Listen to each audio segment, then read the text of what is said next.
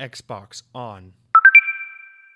Welcome to Xbox On, the podcast with one host about one brand of consoles, the Xbox, and mo- more specifically for now, the Xbox One.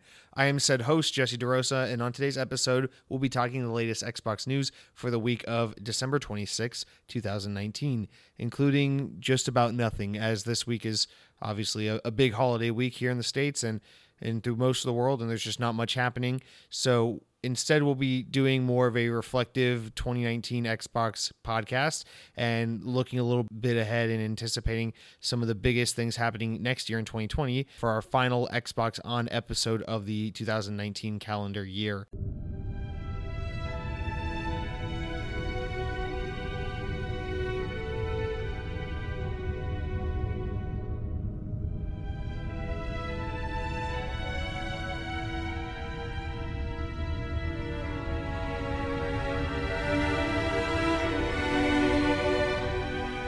I guess we should really start out this week's episode with a generic, you know, happy holidays to all of you listening. Happy holidays, of course, and not specifically Merry Christmas because apparently some people don't celebrate Christmas, but let's be honest, literally everyone celebrates Christmas because it's pretty much in no way a religious holiday. It's just a big commercial holiday that we all enjoy more for its aesthetic and commercialism and it really has nothing to do with God at all. So I don't think I'm offending anyone by saying Merry Christmas. I just I just want you to have a nice day off work, you know. That's that's really all I mean by that.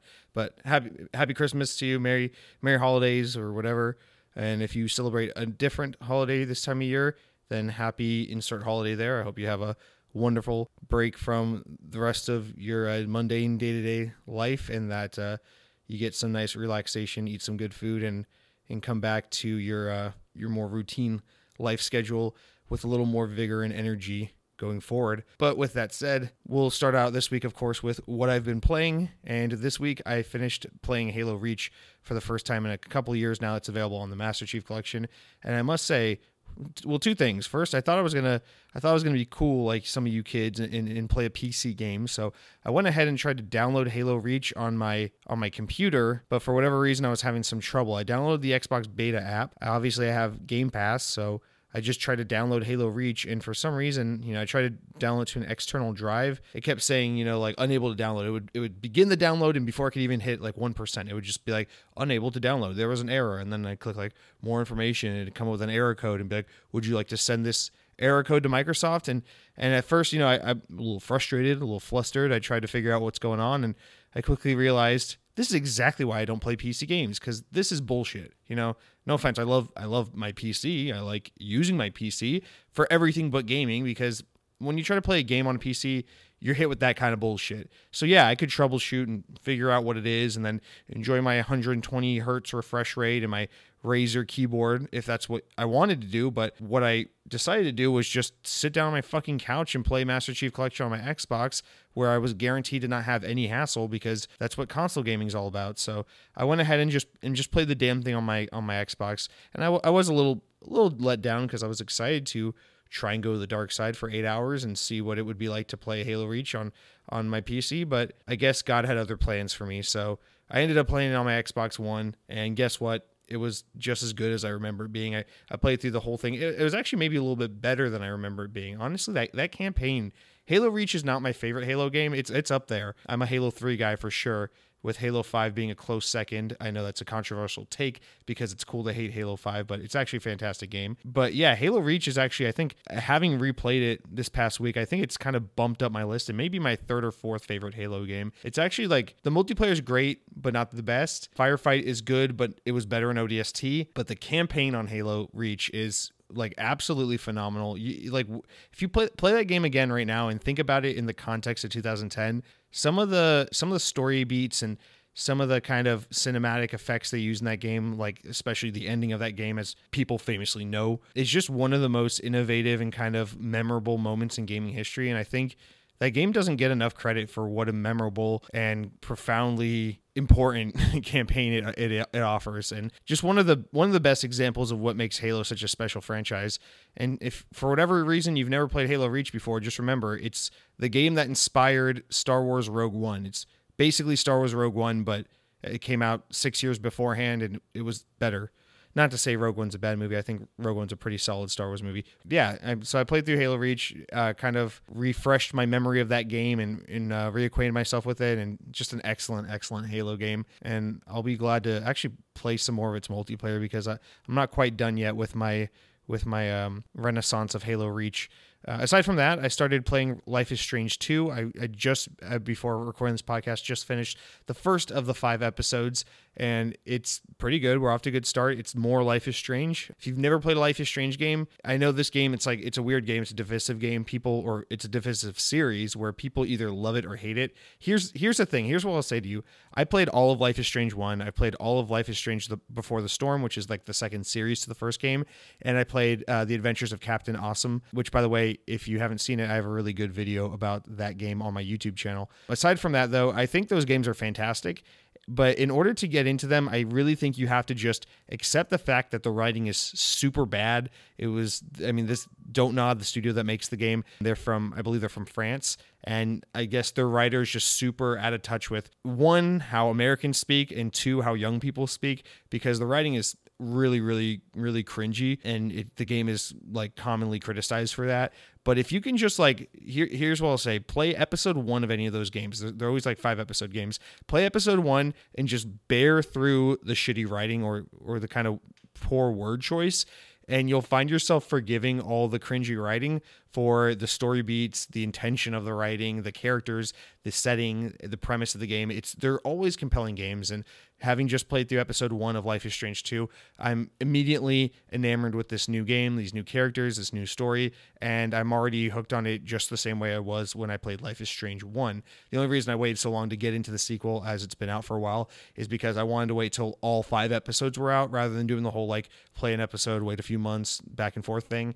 Um, so episode 5 for those of you that don't know recently came out. The whole thing's available on Game Pass, so now I'm just burning through them one by one for free thanks to Game Pass. And it's a fantastic game. Again, if you haven't played Life is Strange, highly recommend it. Just push through the awful writing for a little bit, long enough for the characters and the setting and the in the in the overarching story to really sink its way into you. And I think you'll really enjoy those games. They're they're quite fantastic, especially for someone who just enjoys more narrative driven games. But yeah, so I'm excited to be playing through that. I was originally going to play. Actually, I was originally going to start playing Hellblade, the first one, because I've as I recently admitted, I had never played that game, and it's high on my list of games to play. But I ended up just doing Life is Strange because I've, I've been really excited to jump into that. And now that the series is complete, I can finally just do the whole thing in like in one swift you know move. I'll, I'll get to Hellblade. That's that's next on my list. But um, yeah, that's what I've been playing.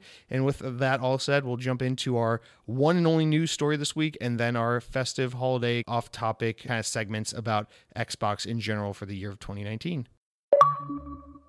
So, our one and only news story this week is actually a little bit of a follow up to a story from, I believe, two or three weeks ago.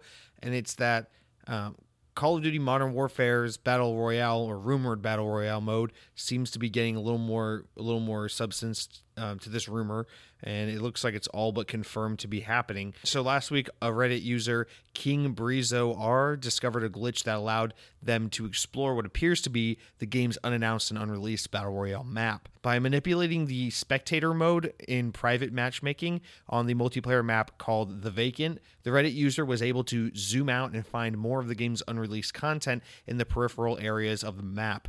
While this doesn't confirm anything, it sure adds a lot of strength to the ongoing rumor, and skeptics can go on the game and try this glitch out to further prove it for themselves.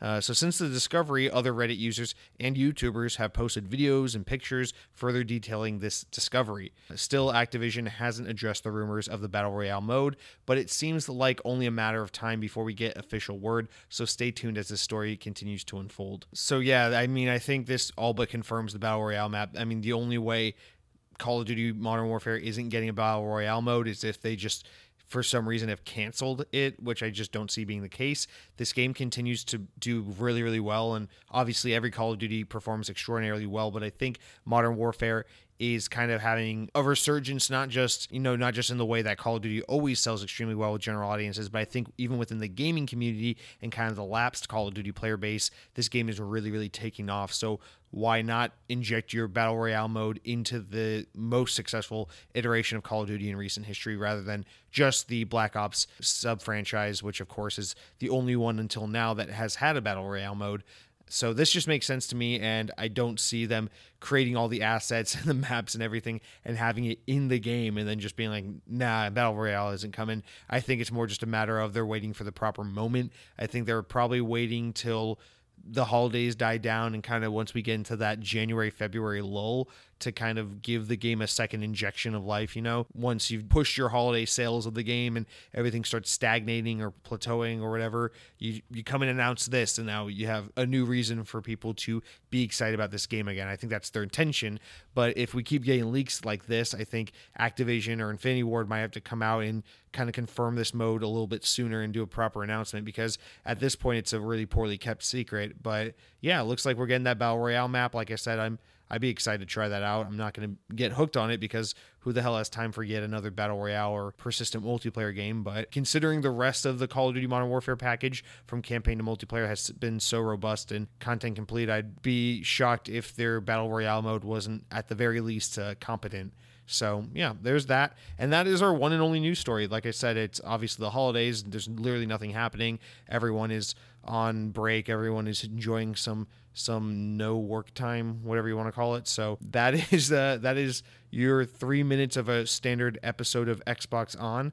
But I refuse to stop recording just because there's no news. So we're going to continue with more of a kind of fun shoot the shit podcast. So I thought it'd be fun to do our own reflection of 2019 episode. And generally, the way most gaming podcasts do this kind of thing is they would have some kind of game of the year award, right? They would rank their favorite games of the year and award the very best game, the the highest esteemed um, award there is. But we don't do that here. You know, I'm not really a like a, a MVP kind of guy. I'm more of a everyone gets a participation award. So if I had to rate it, I'd say every game was the best game of the year this year. But we're not going to focus on game of the year. So we instead, what what I've decided to go with is you know every gamer has there's this thing in the gaming sphere that that is known as the backlog it is that list of games that always weighs on you it's that it's that list of games that you feel guilt every time you start a new game you feel guilt if that game you just started is not in your backlog. And it's it's those games that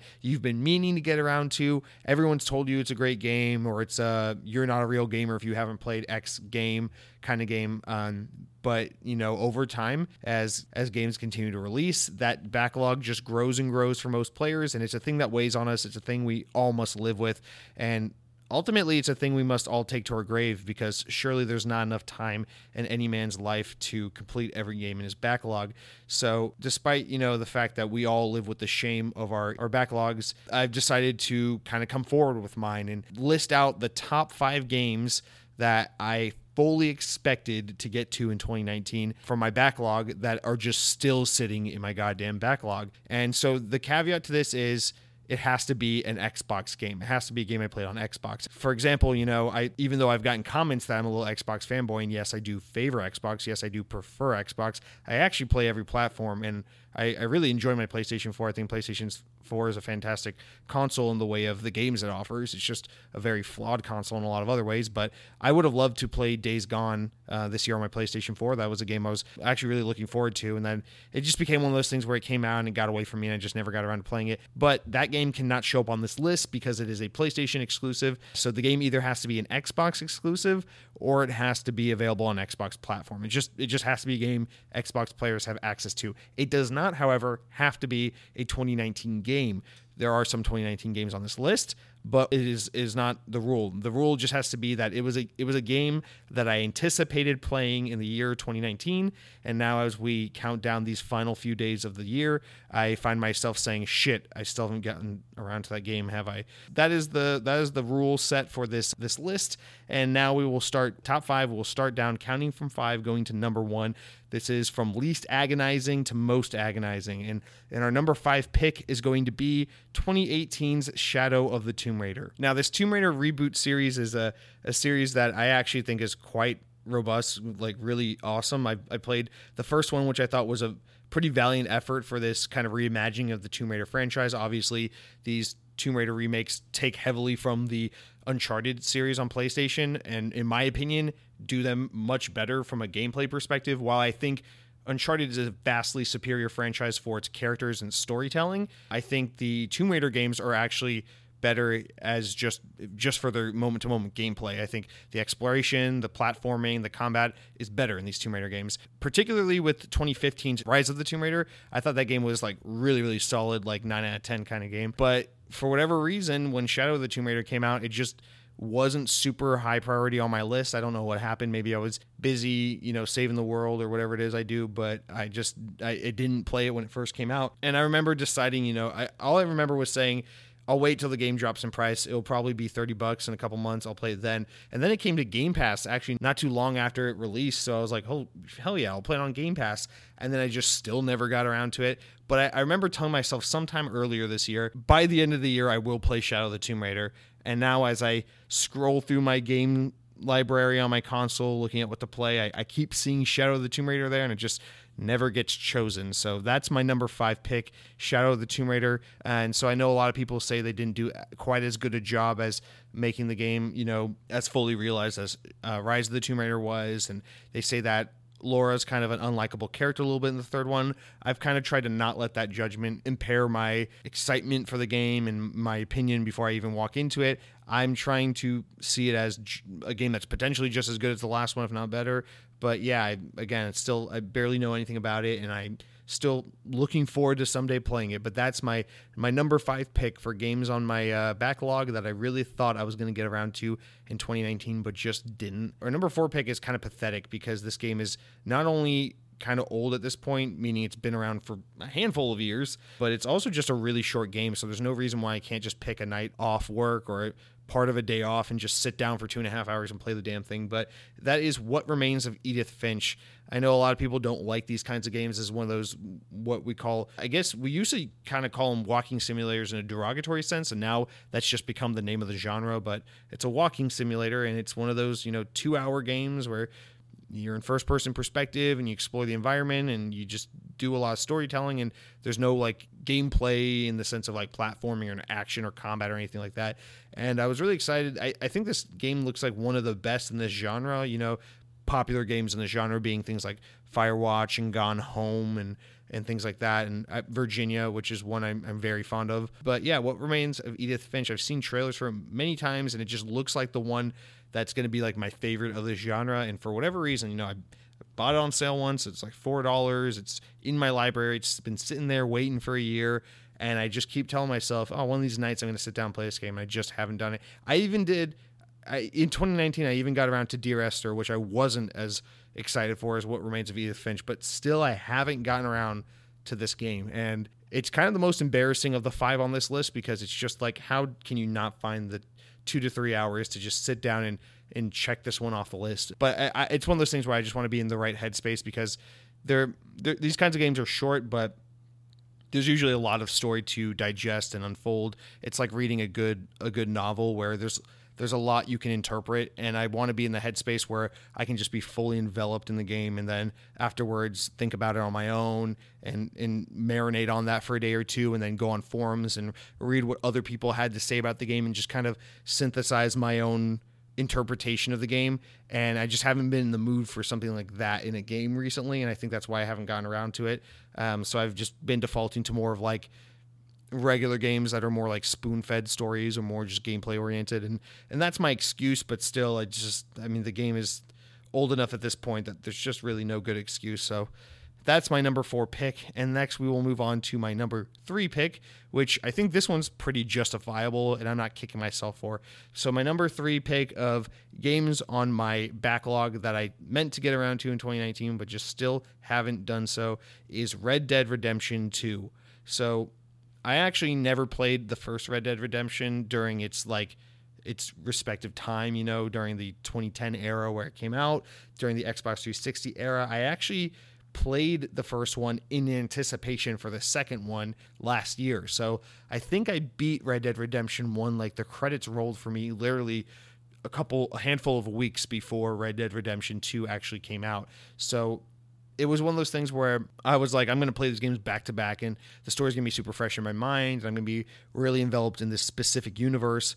Um, but by the time I beat the first one, I was like, I had two thoughts. In my, it was like a simultaneous thing where one side of me was like, I see why people love this game so much. This was a fantastic game. And Red Dead Redemption 1, particularly the ending, is just one of the best games. Again, it's like Halo Reach. It's like this is a fantastic game for 2010. This is uh, some boundary pushing storytelling right here for video games. It's it's a fantastic game. I really enjoyed Red Dead Redemption 1 and I'm surprised how well it held up, you know, playing it in 2018, especially being, you know, as visually held back as it is compared to most modern games. But no, Red Dead Redemption 1 I, I thought was a, quite a great game. But on the the other part of me was like, okay, I just spent like 30, 40 hours playing through this game. You know, all I pretty much did was shoot through the story content. I didn't do too much side content at all. I didn't even get to the um, Undead Nightmare DLC, which I know is really highly regarded and looks like something that's right up my alley. But I was just so burnt out on it. I was like, I don't have any more time or, you know, mind share for the Red Dead series at this moment. So I was like, you know what? I'll just let Red Dead 2 come out. I'll let this holiday season pass. I'll play other games. I'll take a break from this. And then, you know, in spring or summer of 2019, when the game's available for like 40 bucks, I'll save myself a couple dollars. I'll have some space in between the two games to kind of get excited about this series again. And then I'll get around to it. That'll be my summer game. And I remember very specific. My summer was like, I had like two things on my list. One was to move because I moved this past year, and two was to play Red Dead Redemption 2 and I just for some reason summer came. I had a lot of free time on my hands. I had a lot of time alone to play video games. I and I ended up just playing a lot of Halo Five and totally neglecting the hell out of Red Dead Redemption Two. And it's just it's gotten to that point where it's just like, what is your excuse? The game's been on sale so many times. It just hasn't happened. But I will give myself this. Obviously, it is a massive game to tackle. Mostly everyone I've talked to who has purchased Red Dead Redemption 2 has said they have not beaten it. I'm sure the statistics for who has beaten this game, who owns it, it's like it's probably like like 1 in 20 people or something. This game is just like a massive game. Uh, people say it's like 60 hours or something to beat. I'm sure you can probably beat in like 40, 50 if you really just push through it. But like, man, I, I'm not looking forward. I'm, I'm one of those people. It's it's why I like the Outer World so much. I, I don't want my games to require like 30, 40, 50 hours of my time to play them. I want a game to be short and sweet.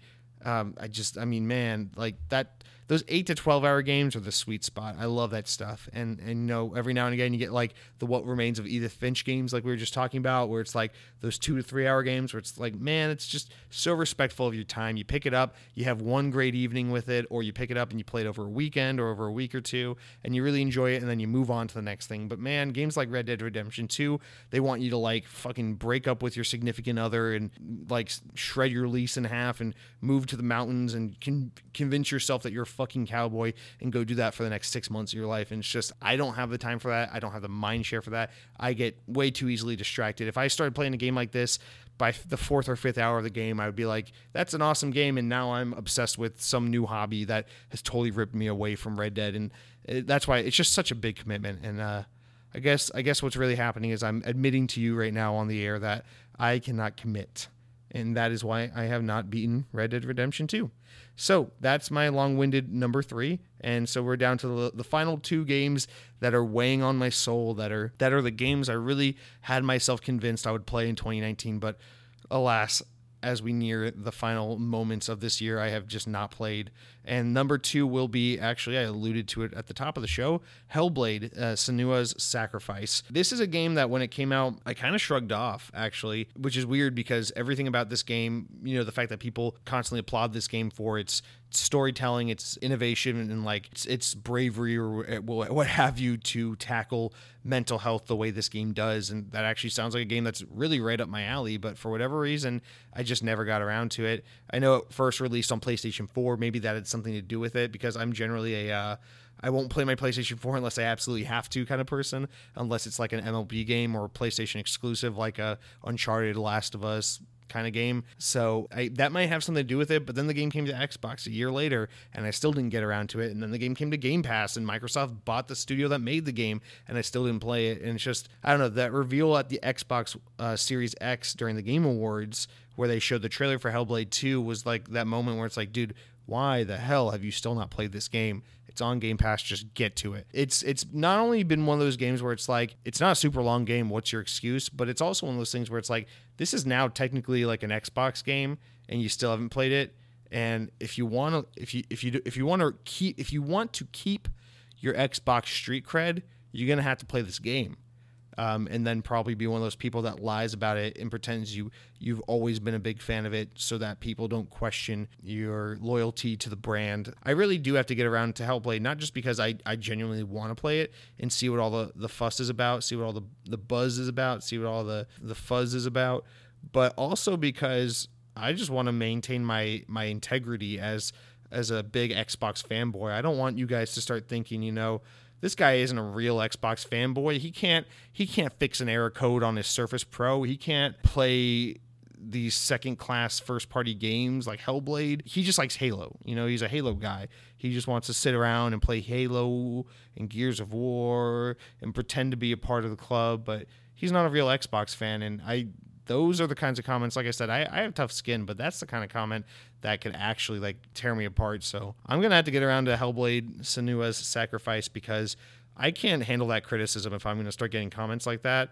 And on top of that it just looks like a good game. So i'm that is like i said at the top of the show that is the next game on my list. Please spare me if you will but we will get to that soon. Yeah as as you could probably tell right there that is something that has been weighing on me. And honestly, talking about it into this microphone right now is quite cathartic for me because I just feel a lot better knowing that you guys know the truth now. So that's my number two spot. And then my number one game of 2019. This is the only game on the list that's actually a game that was released in 2019.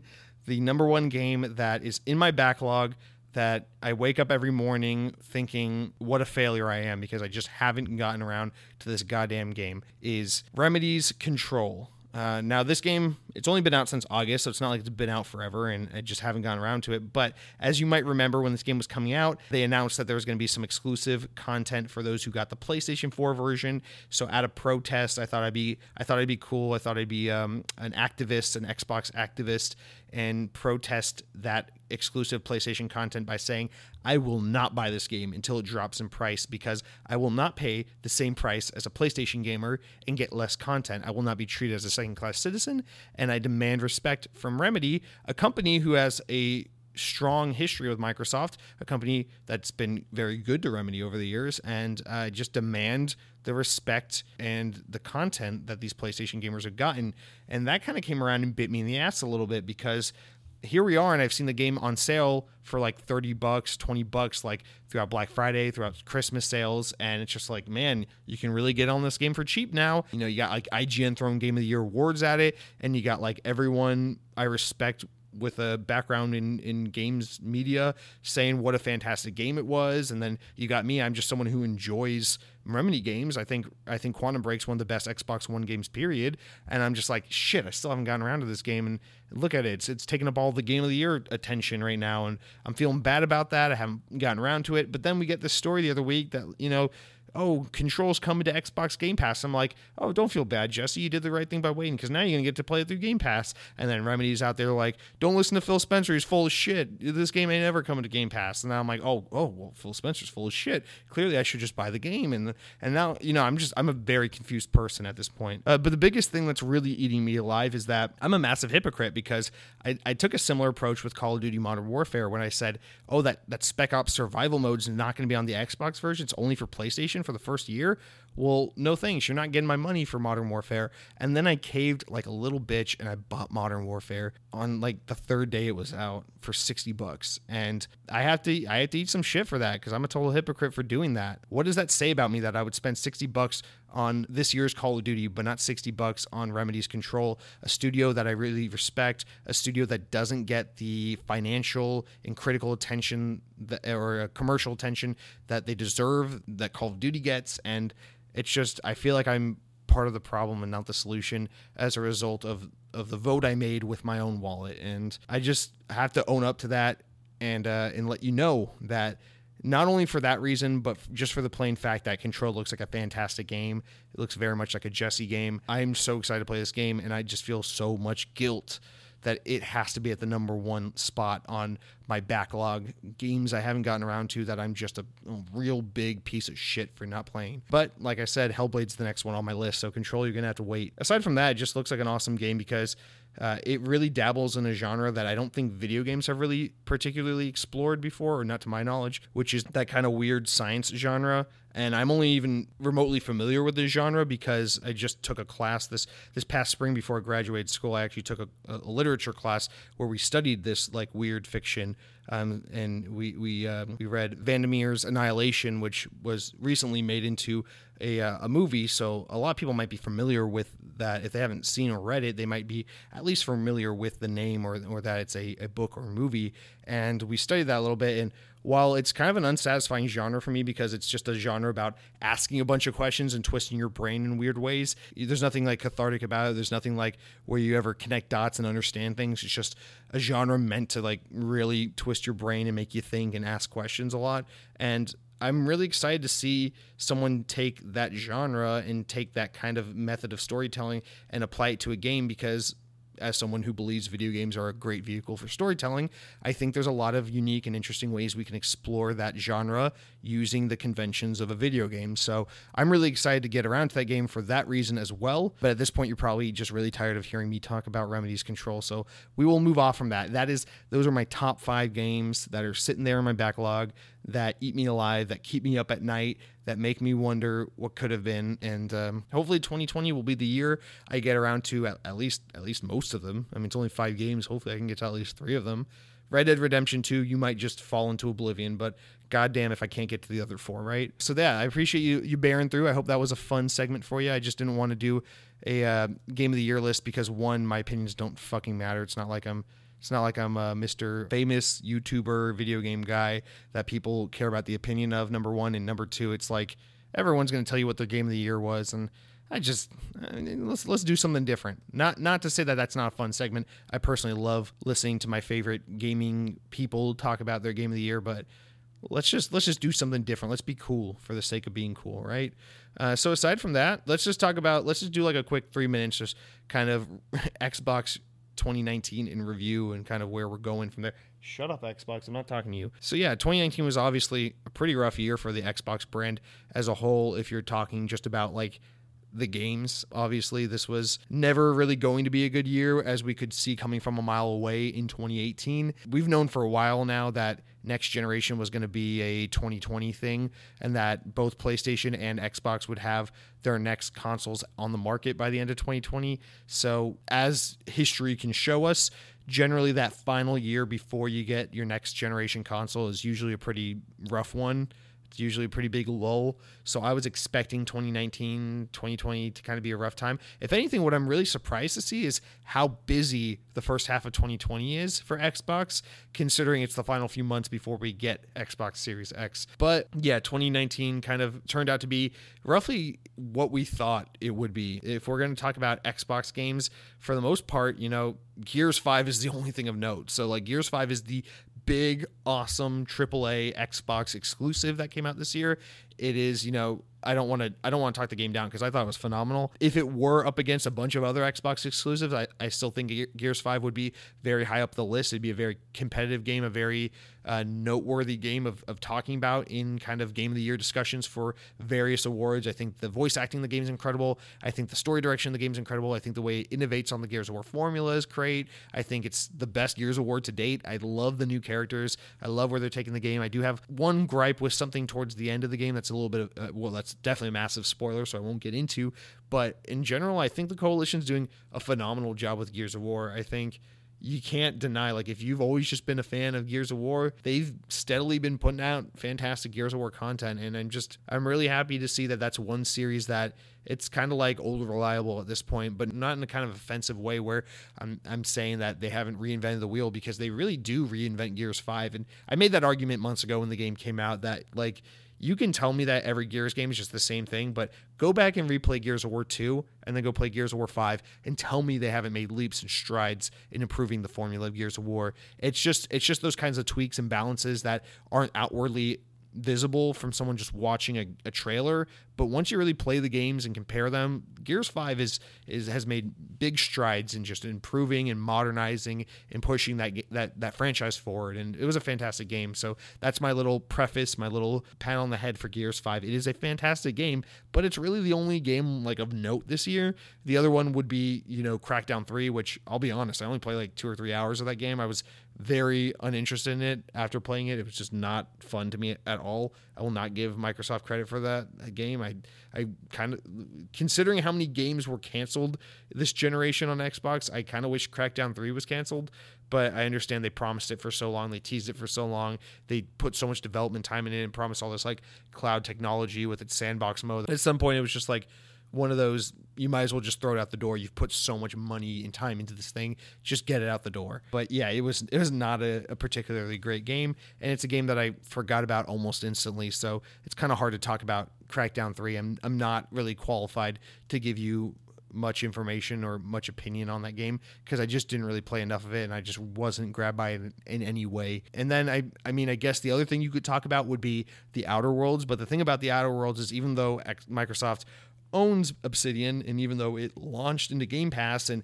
people are quickly taking to the idea of Obsidian being an Xbox studio, much in the way that people just instantly took to Fox being a Disney brand or Star Wars being a Disney brand. It's it's still very much a third party game, right? Because I mean, it's still not published by Microsoft. It was still available day and date on PlayStation, and it is on the way to Switch sometime next year, which isn't a bad thing by any means. I'm just saying it's hard to have the conversation of that game as an awesome Xbox exclusive when it really wasn't an Xbox exclusive. It's just an Xbox adjacent game, uh, if you will. I don't know.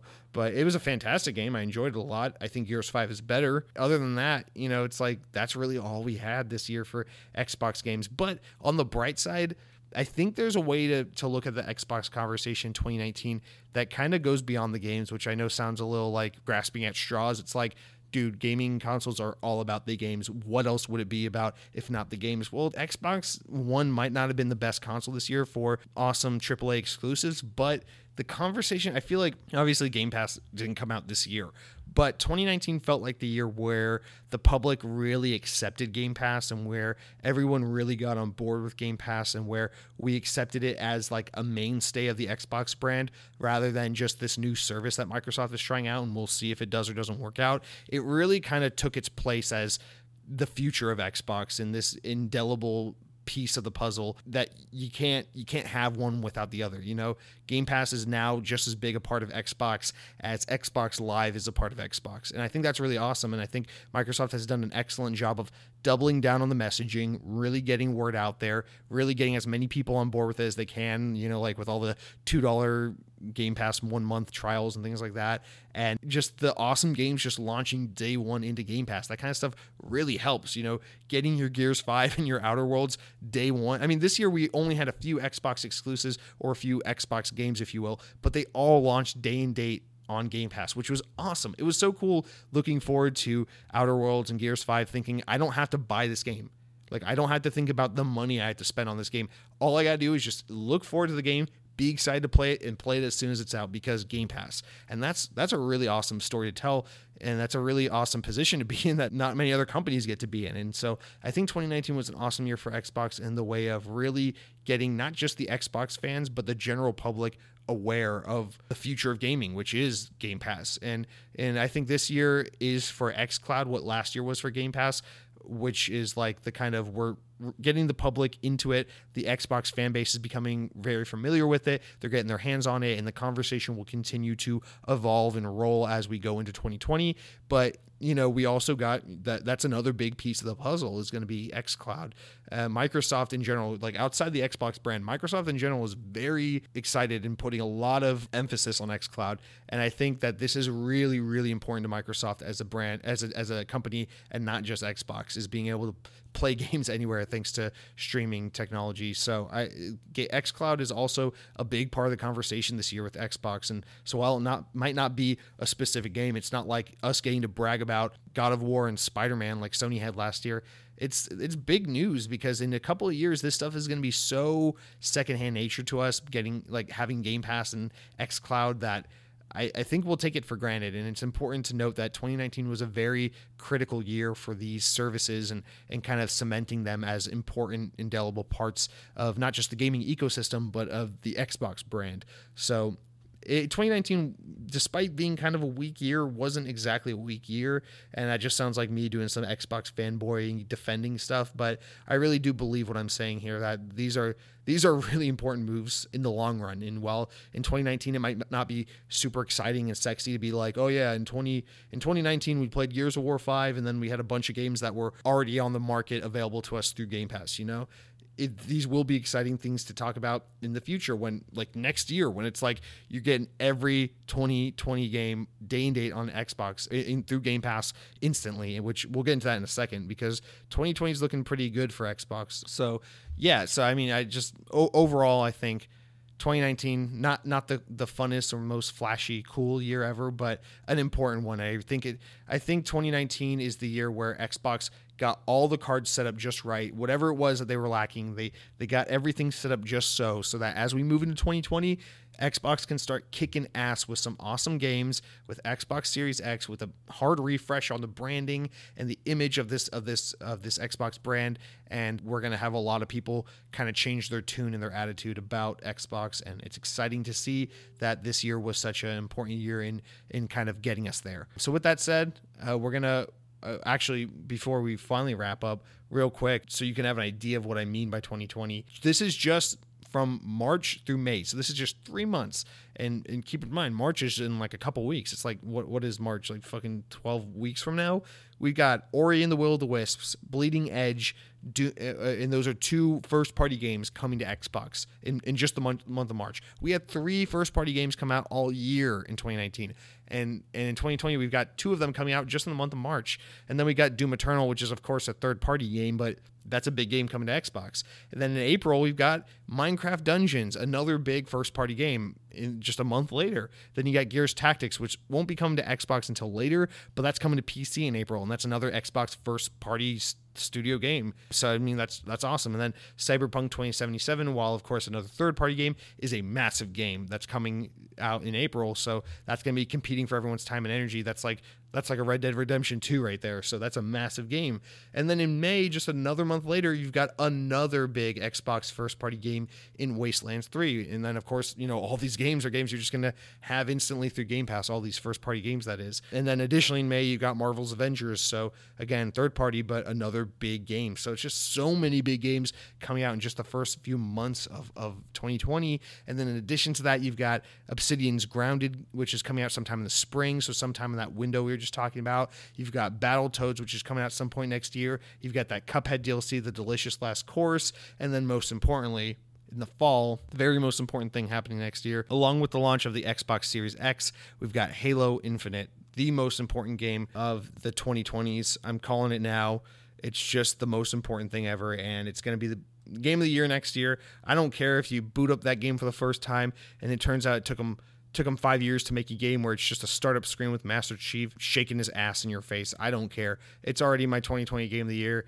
I can't wait for it, and it's gonna be fucking awesome. So 2020 is already looking really great for Xbox, and there are more games to learn about. Just wait until E3. So it's exciting shit. Uh, if 20 if 2019 had you down, keep your chin up because 2020 is gonna be pretty hectic and exciting. So, with all that said, I guess there are some games that came out this week. I'm not going to really go through them because I mean, who cares? That's that's just a, a filler bullshit segment I do that I don't think anyone even listens to anyway. We'll get back to that in 2020 in the first week of January. But you know, games with gold. Don't forget to download your games with gold games. And actually, real quick, the January games with gold were announced. So make sure you download this December games before they end in a few days.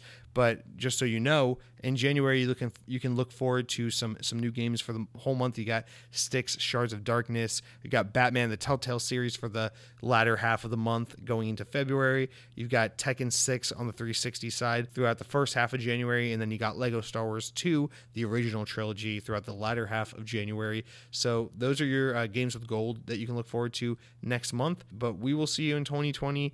Thank you guys so much for listening to the show. This show you know, this is an important year for me, obviously, because this show kicked off in 2019. So even though it's not a, the show's not a year old until next summer, the show is technically going into its second calendar year. So it's exciting for me, and I, I appreciate anyone who's listened to the show, whether it's been just for five minutes or just for one episode. I, any any amount of time you've given to me and to the show is greatly appreciated. So thank you so much for that, and uh, have a great rest of your holiday time period and uh, New Year's and whatnot, and be safe and enjoy yourselves. And we'll see you next week.